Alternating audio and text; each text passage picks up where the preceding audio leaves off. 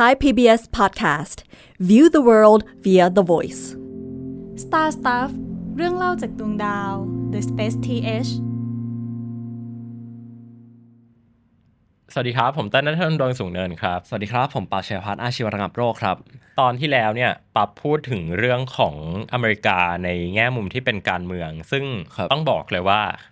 มีการปรับแก้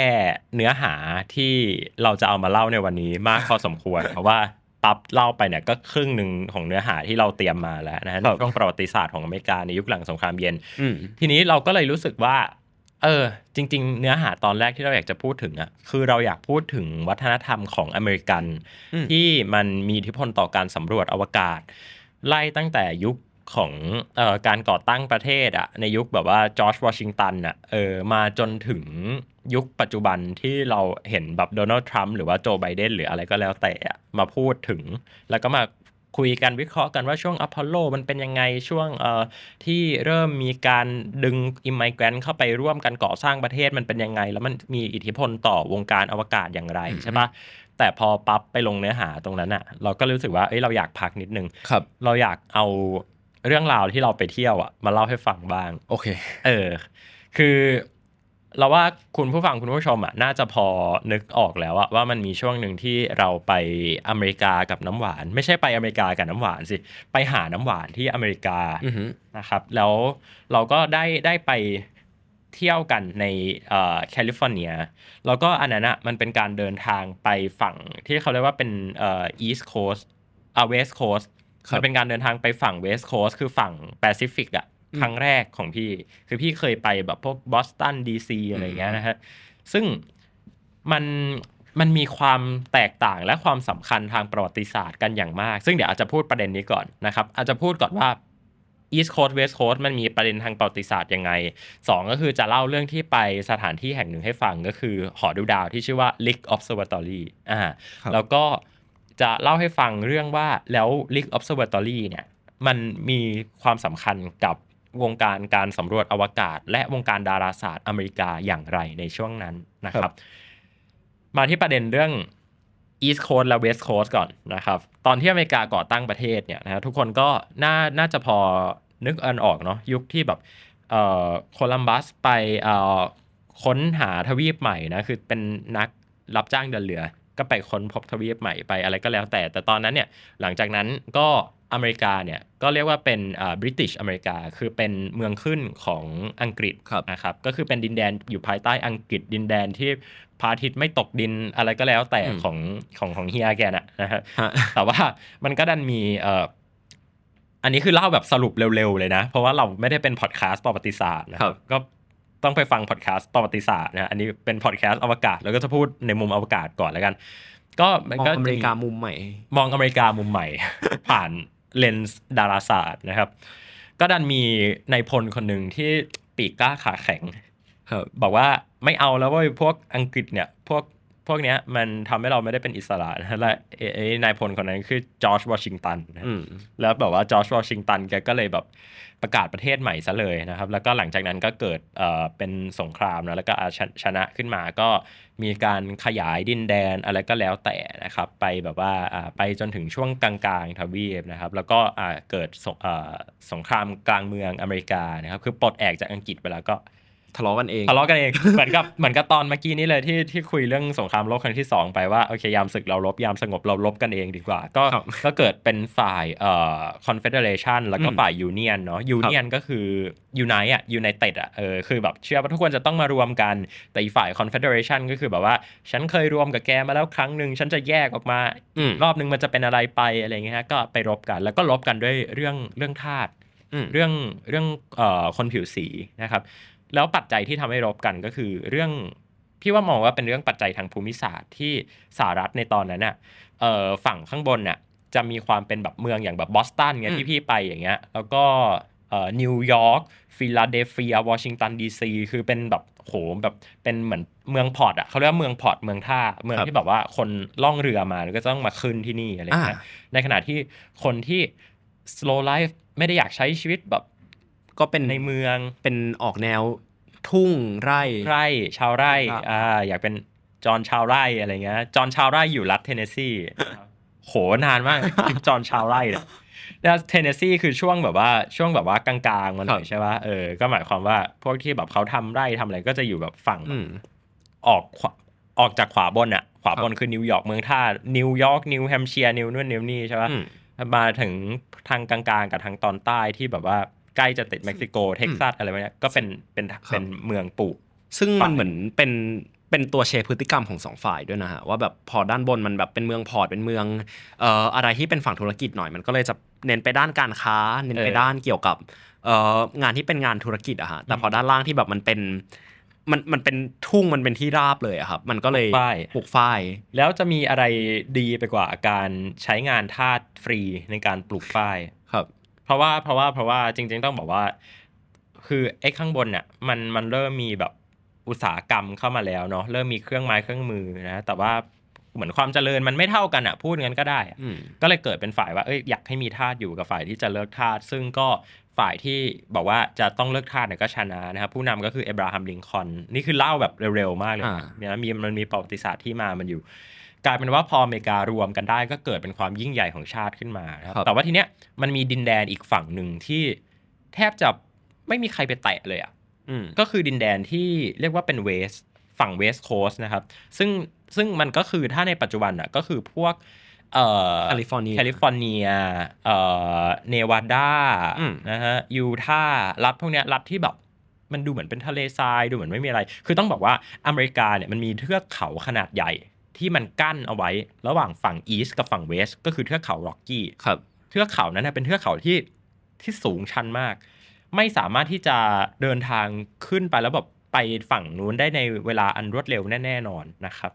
แต่ว่ามันก็ดันมีเอ่อเรื่องของการปฏิวัติอุตสาหกรรมในอเมริกาที่มีการเอาเครื่องจักรมาใช้มีการตัดถนนทำอืมถนนนะมีการแบบตีเหล็กนะฮะอุตสาหกรรมเหล็ก จนสามารถที่จะทำรถทางไฟไฟอ่า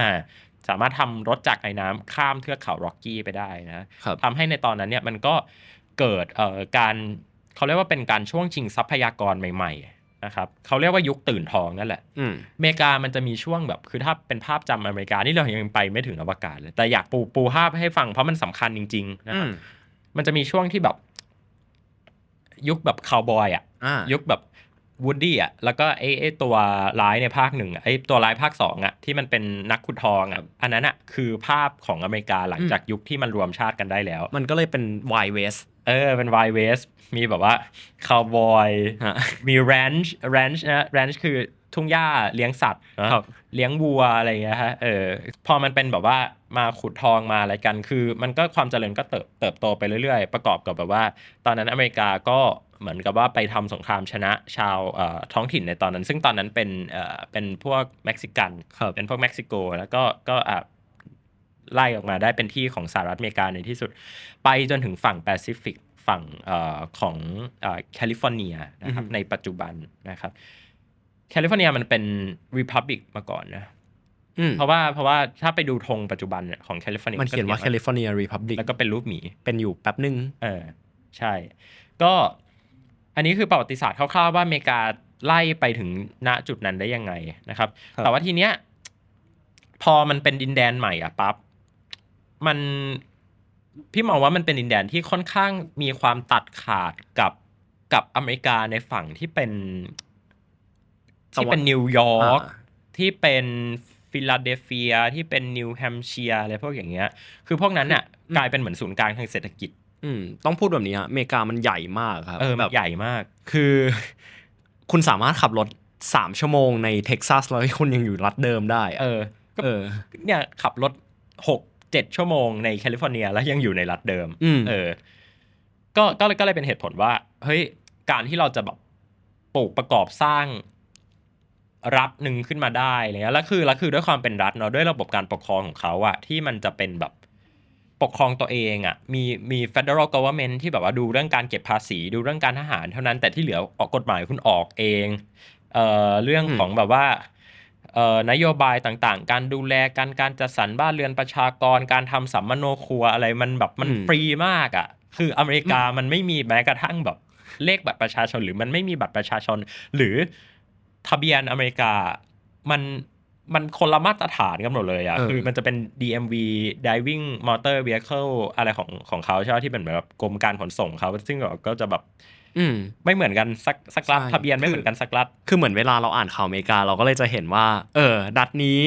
ยอมรับกฎหมายอันนี้ รัฐนี้อย่างเช่นเรื่องทำแท้งอะฮะล่าสุดครับที่แบบมันก็มีรัฐที่แบบเออ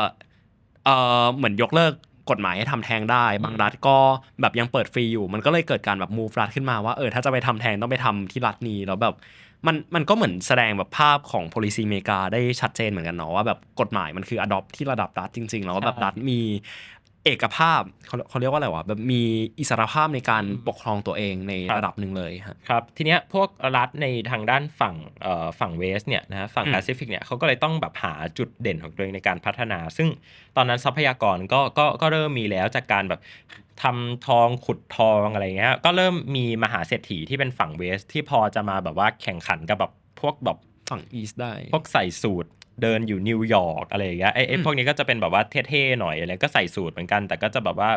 มีเหมืองของตัวเอง มีเหมืองทองอะไรก็คือแคลิฟอร์เนียก็เลยแบบว่าเติบโตขึ้นมาเป็นเป็นรัฐที่ที่เจริญเติบโตมากไทม์ไลน์ในช่วงนี้ก็จะอยู่ประมาณปีเอ่อพันแปดร้อยกลางๆแล้วกันเขาเรียกว่าเป็นช่วงเอ่อ gold rush หรือว่าเป็นช่วงแบบ ตื่นทองมั้งครับใช่ป่ะเขาใช้คำนี้ว่าตื่นทองใช่เนี่ยพี่พี่อ่านจากในในสต u d y เนี่ยเขาบอกว่าเป็นช่วงที่แบบเป็น oppor- opportunity to get rich หรือว่าวิธีที่จะทำให้คุณรวยขึ้นมาได้ก็คือ คุณทำเหมือง คุณทำฟาร์ม หรือว่าคุณแบบว่าตัดต้นไม้ทำท่อนซุงอะไรเงี้ยมันก็เริ่มเกิดมหาเศรษฐีคนหนึ่งขึ้นมานะครับมหาเศรษฐีคนหนึ่งที่มีความสำคัญมาก ๆ ที่เราจะมาเล่ากันในตอนนี้ก็คือคุณเจมส์ลิกอือฮึ เจมส์แล้วก็ลิกลิก Lick ไม่ใช่ไม่ใช่ริกนะลิกเลียลิกอ่าลิครักบเลียเออนะฮะ L I C K L I C K นะครับ มหาเศรษฐีคนนี้เรียกได้ว่าเป็นคนที่มีบทบาทสำคัญกับอเมริกาแล้วเกี่ยวกับการสำรวจอวกาศมากครับๆถามหน่อยว่าอเมริกาเนี่ยได้รับวิทยาการต่างๆ มาจากยุโรปมากมาย อันนี้เราไม่ปฏิเสธในฝั่งในฝั่งอีสครับนะครับ แต่ว่าในฝั่งเวสเนี่ยมันมีวิทยาการหนึ่งที่ดูเหมือนว่าจะได้มาจากได้มาจากยุโรปอะเยอะกว่าชาวบ้านหน่อยให้ให้ให้ถ่ายว่าว่าว่าวิทยาการนั้นคืออะไร ดาราศาสตร์ เออดาราศาสตร์ครับวิทยาศาสตร์ฟิสิกส์อือฮึสังเกตเปล่าว่าเราจะไม่ค่อยเห็นแบบอเมริกาในยุคแบบจอร์จวอชิงตัน หรือว่าเอ่อเอบราฮัมลิงคอล์นหรือว่ามาดูใครดาวหรือเจมส์การ์ฟิลด์หรือใครเองก็ตามเนี่ยมาดูดาวอือฮึเออคือเรื่องของการดูดาวกับ อเมริกามันแทบจะไม่มีความเกี่ยวข้องกันเลยเว้ยอืมในในช่วงแบบในในช่วงประมาณก่อนปีพันแปดร้อยกลางๆอะอืมเออ แต่พอมาในช่วงแบบปีพันเก้าร้อยอย่างเงี้ยเออมันมันมันถึงเป็นช่วงที่อเมริกาเริ่มมีอะไรบางอย่างที่มันเกี่ยวข้องกับวิทยาศาสตร์ การดูดาวดาราศาสตร์ขึ้นมา สิ่งที่ชัดเจนมากที่สุดอะอันเนี้ยเป็นเป็นสิ่งที่ปั๊บน่าจะเชี่ยวชาญมากก็คือ การค้นพบดาวพลูโตเนาะใช่ก็หอดูดาวโลเวลครับใช่อันนั้นคือในปีอะไรนะ พันเก้าร้อยต้นต้นเห็นป่ะเป็นพันเก้าร้อยต้นต้นๆเพราะว่าจริง ๆ แล้วอะปั๊บแล้วก็คุณผู้ชมทุกคน การที่อเมริกาเริ่มมาดูดาวเนี่ย มันเกิดขึ้นในช่วงประมาณปีพันแปดร้อยไปปลายๆเองนะ อืมเออ คือพันแปดร้อยไปปลายๆเนี่ยเป็นช่วงที่เอ่อมหาเศรษฐีในยุคยุคนั้นอะหลังจากที่เขาเจริญเติบโตจากการแบบว่าไปขุดทองทำเหมืองหรืออะไรก็แล้วแต่เนี่ยอืม เขาเอาเงินนอกจากเอามาใช้ใช้จ่ายแล้วเนี่ยเขาเอามาทำการกุศลอืมแล้วการกุศลในยุคนั้นน่ะจะมีอะไรเท่ไปกว่าการสร้างมหาลัยอ่าครับพวกไอวี่ลีกอะพวกฝั่งเอ่อฝั่งฝั่งทางงงไปหมดแล้ว ฝั่งทางฝั่นิงวยอร์กนิวแฮมเชียร์ฝั่พงวกไอทางวี่ลีกอะ East Coast อีสต์โคอ่าสพวกไอวี่ลีกอะก่อตั้งโดยแบบว่าจอห์นฮาร์วาร์ดเยลอือฮึจำ first name ไม่ได้แล้วเยลหรือ อะไรก็แล้วแต่อะครับเออ ขอขออภัยเด็กไอวิลีกเป็นอย่างสูงที่ที่ต้องพูดอย่างนี้ แต่ว่าบรรดาไอวิลีกทั้งหลายนะฮะก็ก็ก่อตั้งมาโดยโดยโดยมหาเศรษฐีอะไรอย่างครัเงี้บยจำชื่อได้ไม่หมดนะฮะปรินสตันอะไรเงี้ยอ่าอ่าเริ่มเริ่มมาทีละชื่อ แต่ว่า แต่ฝั่งฝั่งเวสเนี่ยอ่าพูดถึงฝั่งเวสบ้างฝั่งเวสเนี่ยมันก็จะมีมหาวิทยาลัยดัง ๆ อยู่เอ่อ อยู่เยอะพอสมควรในปัจจุบันนะ แต่ว่าในยุในยุคนั้นเนี่ยมันจะมีมหาลัยหนึ่งที่ที่ดังมาก แล้วก็ก่อตั้งในช่วงประมาณปีพันแปดร้อยกว่าๆนะฮะก็คือ UC อืม University of California ครับ ซึ่งภายหลังก็มีเอ่อเขาเรียกว่าอะไรอะ มีมีสาขาสาสาขาเหรอ หรือว่า Branch วิทยาเขตหรือว่าอ๋ออ่าฮะอะวิทยาเขต UCLA อ่า UCLA UC Santa Santa Cruz Cruz UC Berkeley อะไรอย่างเงี้ย ขออภัยเด็ก UC เช่นกันเออคือคือคือคุณเจมส์ลิกเนี่ยแกก็เป็นคนหนึ่งที่มีบทบาทสำคัญในการให้ทุนกับอ่า University of California หรือว่าอ่า UC อะนะฮะ โดยเฉพาะอ่า UC ในในยุคแรกๆนะครับอือฮึแล้วหนึ่งในสิ่งที่คุณเจมส์ลิกทำเนี่ยก็คือเออแกไปให้ทุนกับ คนที่สนใจเรื่องการทำเรื่องดาราศาสตร์เรื่องการดูดาว ซึ่งเป็นศาสตร์ที่ค่อนข้างใหม่ในสหรัฐในตอนนั้นอืมนะครับ ก็มีอ่า UC นี่แหละที่เริ่มมาอยากทำงานด้านดาราศาสตร์นะครับ ทีเนี้ยเออมันก็มีการไปตั้งหอดูดาวตามตามสถานที่ต่างๆนะครับ แต่ทีเนี้ยการตั้งหอดูดาวตามสถานที่ต่างๆ อย่างอย่างที่เราก็น่าจะทราบกันดีว่าหอดูดาวถ้าจะให้ดีมันควรจะตั้งอยู่บนภูเขาครับ อืมแล้ว เอ่อตอนนั้น University of California เนี่ยเขาก็อยากได้หอดูดาวที่อยู่บนภูเขา อืมแต่ทำหอดูดาวบนพื้นก็ยากแล้วอะ่ะอืมจะให้ไปสร้างหอดูดาวบนภูเขา ครับ มันมันยากมากเลยนะ และในยุคตอนนั้นอะปีแบบพันแปดร้อยอะพันแปดร้อยแปดสิบแปดนะฮะดูจากในเว็บไซต์เขาเนี่ย ฮะ ตอนนั้นคือแบบ มันยังไม่ได้มีแบบรถบรรทุกยังไม่ได้มีแบบอุปกรณ์การขนย้ายเคลื่อนย้ายอะไรอย่างเงี้ยฮะอืมมันทุกอย่างมันต้องเป็นแบบเอาขึ้นขึ้นเกวียนอะ ครับแล้วลากเอาอะเออแล้วคือแคลิฟอร์เนียในตอนนั้นอะก็เอาทุกอย่างขึ้นขึ้นเกวียนแล้วก็ลากไปสร้างบนหอหอดูดาวแห่งหนึ่งนะครับ ชื่อว่า Lick Observatory นะครับอืม Lick Observatory เนี่ย เป็นสถานที่ที่พี่โดนน้ำหวานลากไปมาครับ เมื่อเมื่อเดือนเอ่อมิถุนายนที่ผ่านมานะครับ Lick Observatory เนี่ยเขาบอกว่าเป็นหอดูดาวแห่งแรกที่ตั้งอยู่บนภูเขาอืม เพื่อต้องการใช้ประโยชน์จากบรรยากาศที่เบาบางในการสังเกตการณ์ดาวครับ อืมเพราะว่าแคลิฟอร์เนียเองเนี่ยก็มีสภาพอากาศที่ค่อนข้างหลากหลายเนาะอืมคือถ้ามันถ้ามันฝนตกมันจะฝนตกเลยอะแล้วหมอกมันเยอะมากฮะบางวันเนี่ยขับสข้ามสะพานโกลเด้นเกตอะก็คือแบบว่าน้ำหวานเล่าให้ฟังว่าคือไม่เห็นไม่เห็นสะพานแหละคือเห็นแตะหมอกนะพอไปสร้างอยู่บนภูเขานะซึ่งอยู่สูงมากเนี่ยก็ก็เลยกลายเป็นว่าเออเลยกลายเป็นว่า เขาสามารถที่จะสังเกตการณ์ปรากฏการณ์ทางดาราศาสตร์ได้ได้ตลอดเวลานะครับอืมแล้วก็เอ่อหลังจากที่หอดูดาว Lick Observatory สร้างเสร็จเนี่ยก็เลยกลายเป็นเหมือนกับแหล่งทำงานของนักดาราศาสตร์มานะครับครับซึ่งทางขึ้นพี่จะเล่าให้ฟังว่ามันขึ้นไปแบบลำบากมากมากมากมากมากมากมากนี่คือเราแบบอยู่พูดขับรถไปนะ ไม่ใช่ขับเกวียนไปนะฮะยังลำบากมากคือเส้นทางเดี๋ยวจะจะขึ้นภาพให้ดูอะก็คือเนี่ยป้าดูดิเส้นทางมันเป็นอย่างโอ้เงี้ย คือพี่ไปนาริตอะดอยอินทนนท์อะเอออันรู้นั้สึนกก็ว่าลำบากแล้ว แย่มากแล้วอันนี้มันคือแบบ แล้วมันขับที่แล้วมันไม่ถึงสักทีอะแล้วทางมันเป็นแบบ นี่คือรูปรูปที่เปิดให้ปั๊บดู คือเป็นรูปที่ข้างทางอะมันมีเป็นราวไม้กั้นอะเอครับอเป็นราวเหล็กกั้นเพื่อไม่ให้แบบเราขับรถตกเขาอะแล้วมันเป็นเลนสวนด้วยนะอืมคือมันขับรถมันแบบถ้าสวนกันคือต้องแบบต้องหยุดก่อนอะแล้วแบบเบี่ยงเข้าข้างทางให้คันหนึ่งไปก่อนมันไม่ใช่ว่าจะสวนกันอย่างนั้นได้นะฮะก็ แล้วมันจะมีบางจุดที่มันไม่ได้มีแม้กระทั่งที่กั้นอะ ก็คือแบบถ้าคุณลงไปอะ ก็คือคุณลงแบบลงเขาเลย แต่แต่ยังดีหน่อยเพราะมันเป็นแบบมันเป็นทุ่งหญ้าคือแบบครับถ้าคุณลงไปมันก็จะอาจจะหันษาหน่อยที่แบบเหมือนขับขับรถลงเขาอะเออฮะเหมือนขับรถใน GTA อะใครเล่น GTA น่าจะนึกภาพออกมันจะเป็นภูเขาแบบนั้นนะนะฮะก็ขับอยู่แบบเนี้ยหนึ่งชั่วโมงโหกว่าจะถึงหอนะครับ ซึ่งความสูงมันอาจจะไม่ได้ไม่ได้เยอะมากนะพี่พี่จำตัวเลข เป๊ะๆไม่ได้นะฮะเดี๋ยวเดี๋ยวอาจจะขึ้นเป็นภาพให้ดู แต่ว่าไม่ได้สูงมากเตี้ยกว่าเตี้ยกว่าดอยอินทนนท์นะครับ แต่ว่าพอขึ้นไปเนี่ยวิวสวยมากนะฮะบริเวณตรงนี้มันจะอยู่เอ่อบริเวณอยู่ใน Bay Area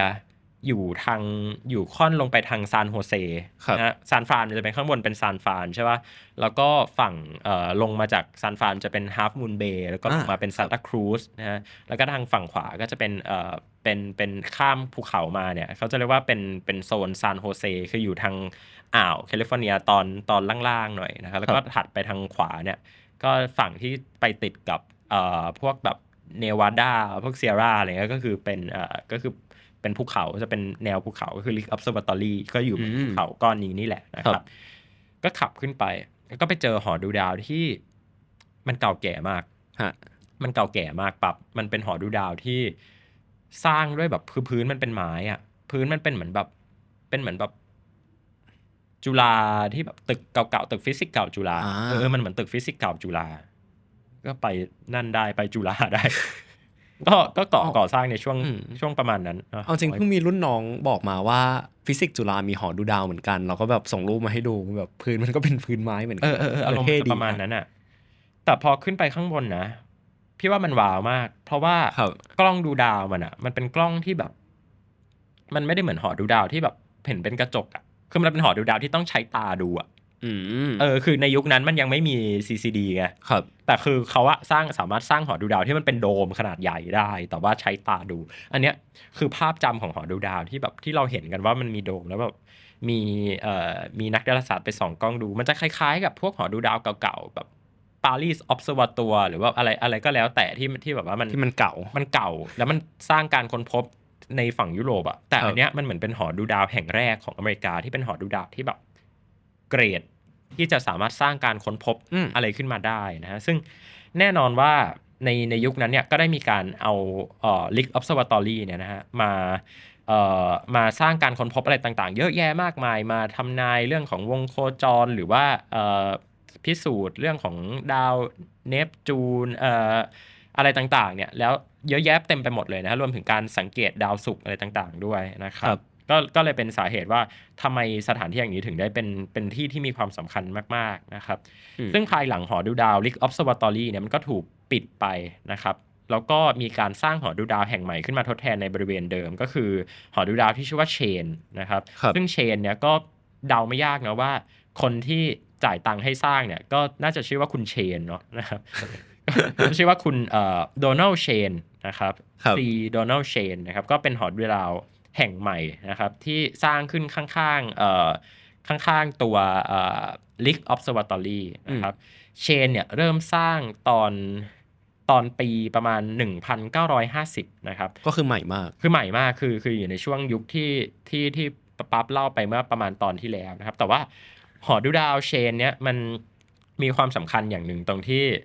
มันเป็นเอ่อมันเป็นหอดูดาวที่ถูกใช้ในการวัด ระยะห่างระหว่างโลกกับดวงจันทร์อืมของการเอาไอ้ตัว lunar reflector ไปวางไว้บนดวงจันทร์ครับที่แรกที่มีการยิงตัวเลเซอร์ไปเนี่ยก็คือครับยิงยิงที่เชนนี่แหละนะครับอ๋อแล้วหลังจากนั้นเชนเนี่ยก็สร้างการค้นพบอะไรต่างๆ เยอะแยะมากมายนะครับ ทีนี้เอ่อก่อนที่จะไปเชนเนี่ยนะครับ กระแสจากการที่มีการก่อสร้างตัวหอดูดาว เอ่อ Rick Observatory ขึ้นมาเนี่ย มันก็เลยนำไปสู่กระแสของงานด้านดาราศาสตร์ในอเมริกา ว่ามีการสร้างหอดูดาวอื่น ๆ ขึ้นมา อย่างเช่น หอดูดาว Lowell โลเวลอ่าหรือว่าหอดูดาวพาโลมาครับครับซึ่งเอ่อถ้าไล่เรียงไทำลายให้ฟังเลยเนี่ยก็คือโลเวลเนี่ยมีการสร้างขึ้นมาก่อตั้งจริง ๆ ก็คือเดี๋ยวพี่พยายามเช็คประวัติอยู่ ก่อตั้งในปี 1894 ก็คือประมาณ 10 ปีหลังจากที่อ่า Lick Observatory ถูกสร้างขึ้นมาครับนะครับเอ่อโลเวลนี่ก็อยู่ตรงแอริโซนาแอริโซนานะครับก็อยู่ในโซนนั้นเหมือนกันซึ่งมันเหมือนที่พี่เติ้ลบอกเลยอะครับพอนึกได้แบบกริฟฟิธเอ่อพาโลมากริฟฟิธอ่าอ่ากริฟฟิธก็ไปมาครับอยากไปบ้างลิกหรือว่าโลเวลที่ว่าเนี่ยครับมันมันคือมันแทบจะอยู่ฝั่งฝั่ง West หมดเลยอะครับแล้วก็มีอีกอันหนึ่งพาโลมาอ่า ครับคือพาโลมานี่ก็สำคัญ พอซึ่งรู้สึกมันสอดคล้องกับเรื่องภูมิศาสตร์ด้วยระดับหนึ่งเนาะเพราะว่าพอพี่เติ้ลพูดว่าเหมือนหอดูดาวมันควรจะสร้างที่สูงๆเพราะแบบมันจะได้ไม่ไม่ถูกรบกวนจากทั้งฝั่งสภาพอากาศหรือถ้าเป็นยุคใหม่ก็จากแสงจากเมืองอะไรอย่างนี้เนาะครับคือถ้าไปดูแผนที่อเมริกาครับจะเห็นว่าฝั่งตะวันออก พวกฝั่งนิวยอร์กพวกฝั่งเอ่อ นิวเจอร์ซีย์อะไรประมาณเนี้ยครับมันจะเป็นค่อนข้างราบระดับหนึ่งก็คือมันจะไม่ค่อยสูง แต่ถ้าเราไปฝั่ง West แล้วเนี่ยมันจะเป็นภูเขาค่อนข้างเยอะ เพราะฉะนั้นผมรู้สึกว่ามันก็แสดงให้เห็นอีกแล้วแสดงให้เห็นอีกแล้วว่าภูมิศาสตร์มันมันส่งผลกระทบต่อต่อวัฒนธรรมครับมากๆอืมแล้วก็พอพองานด้านดาราศาสตร์งานด้านแบบการศึกษาฟิสิกส์อะมันมันเติบโตขึ้นอะครับมันก็ยิ่งดึงดูดนักฟิสิกส์นักดาราศาสตร์ นักคิด ชาวยุโรปอืมที่อยากจะเดินทางมามาในอเมริกา เพราะอเมริกาเป็นดินแดนเสรีครับไปที่ o อ p เพนไฮเมอร์อีกแล้ว ใช่ป่ะคือคืออิม g แกรนที่แบบเป็นนักฟิสิกส์เป็นอะไรเงี้ยก็เข้าเข้ามาจากการเติบโตของเอ่องานด้านดาราศาสตร์ งานด้านฟิสิกส์ทฤษฎีในยุคนั้นนะนะครับครับแล้วก็อะพอ University of California ก่อตั้งขึ้นมามีอะไรก่อตั้งต่อ มี Stanford อืมมี Caltech ครับ แล้วอ่ามี Cornell อ่า แล้วถามว่าไฟแมนสอนที่ไหนครับคอนเนลไฟแมนไม่ได้สอนที่ MIT นะฮะไม่ได้สอนที่เยลไม่ได้สอนที่มหาวิทยาลัยฝั่งเอ่อฝั่ง East East สับสนสับสน ครับเขาสอนฝั่งนี้ เพราะว่า Facility มันมันเกิดขึ้นที่ฝั่งด้าน West Coast อืมเยอะมากในอเมริกานะครับ แล้วก็เอ่อ เฟอร์มิแลบอะไรต่างๆ คืออยู่ฝั่งอยู่ฝั่งนี้หมดเลย พวกแบบว่างานด้านงานด้านฟิสิกส์นะฮะก็คนอย่างคนอย่างไฟน์แมนก็เข้ามา คนอย่างเอ่อออปเพนไฮเมอร์ก็เข้ามาคือคือหลายคนอะเข้ามาอยู่ในอเมริกาครับ เพราะว่าเพราะว่าฟ a ซิลิตี้ที่มันครบครันนะครับ ในตอนนั้นก็เกิดเป็นเอ่อเขาเรียกว่าเป็นศูนย์รวมด้านการพัฒนาด้านวิทยาศาสตร์ของอืมสหรัฐ แล้วก็หลังจากนั้นเนี่ยก็ฝั่ง West ของอเมริกาก็เลยเจริญเติบโตขึ้นมา แล้วก็ พัฒนาขึ้นมาได้จนถึงจุดนี้นะครับ ครับ ระหว่างนี้เบรกกันก่อนนะครับ แล้วเดี๋ยวจะถามปั๊บว่าหลังจากที่ฟังประวัติศาสตร์ตรงเนี้ยมา มันแบบมันมีอะไรที่น่าเอามาเชื่อมโยงกับสิ่งที่เราคุยกันไปตอนนี้ แล้วก็สิ่งที่เราจะคุยกันในตอนหน้าได้บ้าง ครับเดี๋ยวกลับมาครับ Star Stuff เรื่องเล่าจากดวงดาว The Space TH โอเค กลับมานะครับ เมื่อกี้ จริงๆก็อยากถามคุณผู้ฟังด้วยแหละว่าหลังจากที่แบบได้เห็นความเชื่อมโยงของประวัติศาสตร์อเมริกา กับงานด้านวิทยาศาสตร์งานด้านดาราศาสตร์ตรงเนี้ยมันมันทำให้เราเห็นแบบความเชื่อมโยงอะไรบ้าง อืม ผมทำให้เห็นว่าสำหรับผมนะ ผมรู้สึกว่า มันทำให้เห็นว่าหลายอย่างมันเชื่อมโยงกันจริงๆอะครับมันไม่ใช่ว่าวิทยาศาสตร์มันเกิดขึ้นมา เพราะว่าแค่แค่พอมันเกิดขึ้นมาครับ แต่มันเกิดขึ้นมาอย่างมีความผูกพันกับประวัติศาสตร์ กับภูมิศาสตร์ กับการเมืองใช่อืมอ่าแล้วมันมีอีกอันหนึ่งที่ที่ตอนเมื่อกี้ไม่ได้พูดถึง เราพูดกันถึงเรื่องหอดูดาวในฝั่งอเมริกาที่เป็นฝั่งแผ่นดินใช่ปะครับ มันมีหอดูดาวที่อยู่ในรัฐเกิดใหม่ อืมของสหรัฐ ก็คือฮาวายอ่าครับหอดูดาวที่ที่อยู่ที่ฮาวายก็เช่นแบบมัวนาเคียหรือว่ากล้องเค็กนะฮะแล้วก็ ตอนนี้ก็มีโครงการอีกอันหนึ่งที่พยายามจะทำเอ่อ TMT 30 meter telescope อยู่อะนะฮะก็ก็เป็นก็เป็นอีกหนึ่งประวัติศาสตร์เป็นหมุดหมายทางประวัติศาสตร์ที่น่าสนใจนะครับ เพราะว่าเอ่อฮาวายเนี่ยมาเป็นรัฐที่ 50 เนี่ย ปี 1959 ครับ ก็คือหลังจากหลังที่จากเรนั้นพูดถึงเมื่อกี้ อืมฮะนี่แหละคือคือความความเชื่อมโยงของมันครับ อืม เมื่อเมื่อกี้มีอะไรจะพูดต่อไหมคือเห็นเห็นเงี้ยบไปเมื่อกี้เห็นตัดมาเรื่องฮาวายพอดีนึกนึกเรื่องฮาวายได้ก็เลยแบบว่าอ๋อจริงจริงจริงไม่มีฮะมันมันก็ตามที่พูดเลยอะครับว่ามันทำให้เห็นว่าหลายอย่างมันเชื่อมกัน แล้วมันมีการเกิดขึ้นอย่างมีเหตุมีผลอะว่าเอ่อพอเราพูดว่าวิทยาศาสตร์มันเป็นศาสตร์ที่เราเราเราต้องอธิบายให้ได้ว่าแบบคอสมันคืออะไรอืมไม่ใช่ว่าแบบเราแอสซูมอะไรบางอย่างขึ้นมาลอยๆ คือ พอพูดแบบนี้แบบประวัติศาสตร์ของวิทยาศาสตร์มันมันก็มี คอสของมันเหมือนกันนะฮะครับมันก็มีเหตุผลว่าทำไมสิ่งสิ่งหนึ่งมันเกิดขึ้นมา มันเป็นเพราะว่าอะไรก็ผมไม่อยากพูดซ้ำแต่มันก็เหมือนที่ผมเออเออพูดไปเมื่อกี้อืมเข้าใจเข้าใจ พี่พี่อยากยกประเด็นนี้มาพูดด้วยคือประเด็นเรื่องที่ว่าอเมริกา เอาจริงอะรัฐมันไม่แคร์นะ คือคือคือนึกภาพบอกว่าว่า อเมริกามันไม่ได้เป็นแบบว่ารัฐจะต้องมาสนับสนุน คือพออเมริกามันฟรีมากๆ มันไร้ศูนย์กลางมากๆเลยคือมันมีศูนย์กลางแหละแต่ federal มันก็ไม่ได้ทำอะไรไงมันก็เก็บภาษีไปเรื่อยๆก็แบบนู่นนี่นั่นไปเรื่อยๆใช่ป่ะมันไม่เหมือนแบบยุโรปที่แบบว่าอ่าในอย่างยุคแบบเรเนซองส์ของยุโรปหรือว่ายุคของอการปฏิวัติวิทยาศาสตร์อะที่ที่เราคุยกันไปที่มีตอนหนึ่งอะที่นิกมาคุยด้วยอะอันนั้นอะ จะสังเกตป่าว่าเราพูดถึงเรื่องของการสนับสนุนของแบบชนชั้นสูงที่เป็นแบบที่ที่กลุ่มอำนาจใหญ่จริง ๆอะนึกออกปะว่าแบบพระสันตะปาปาพูดอย่างนี้ แล้วก็แนวคิดนี้มันไปขัดกับพระสันตะปาปาก็เลยเกิดเป็นนิกายใหม่ เกิดเป็นนู่นนี่นั่น เกิดเป็นการพัฒนาด้านวิทยาศาสตร์อะไรเงี้ยคือคือมันเกี่ยวกับโครงสร้างอำนาจที่มันเป็นโครงสร้างศูนย์รวม คือศาสนาจักรในยุโรปนึกออกปะแต่พอเป็นอเมริกามันมันไม่มีศูนย์รวมที่แบบ คือคือจอร์จวอชิงตันไม่ได้เป็นแบบพระเจ้าจอร์จวอชิงตันอะเออทั้งๆที่จอร์จวอชิงตันจะเป็นพระเจ้าจอร์จวอชิงตันก็ได้นึกออกปะอ่าฮะก็จะมีสองจอร์จเพราะตอนนั้นก็เป็นยุคจอร์จฮะเออ ก็จะเป็น King George ก็จะมีสอง King จอร์จเลยก็มีจอร์จอังกฤษกับจอร์จอเมริกา แต่ว่าสุดท้ายแล้ว อเมริกาก็เลือกที่จะใช้วิธีแบบเสรีอืม จะทำอะไรก็ทำจะไปอยู่ไหนก็ไปอยู่อะไรเงี้ย ซึ่งอันเนี้ยก็เลยเป็นเหตุผลว่าทำไมพี่ถึงได้ต้องเล่าไอ้ประวัติศาสตร์ช่วงแรกอะที่ที่บอกว่าอเมริกามันเกิดจากการขยายดินแดนไปเรื่อยๆ หาคนมาเข้าเรื่อยๆอะเออแล้วสุดท้ายคนมันแบบมันเหมือนมันปกครองกันเองได้ อย่างน่าทึ่ง อืมอย่างแบบพวกแกอยู่กันได้ยังไงวะมีปืนด้วยนะแบบทะเลาะกันยิงกันได้นะแต่คือคนมีเงินก็แบบก็ไม่ได้แบบ เอาเงินมาทำแบบเป็นมาเฟีย คือโอเค เรื่องมาเฟียมันก็มีนึกออกปะในแบบในยุคที่แบบมันเกิดเป็น depression จริง ๆ แต่อันนั้นก็คือเข้าใจได้ เพราะว่าเศรษฐกิจมันแย่จริง ๆ สังคมมันแย่จริง ๆ คนก็เลยแบบว่าต้องแบบ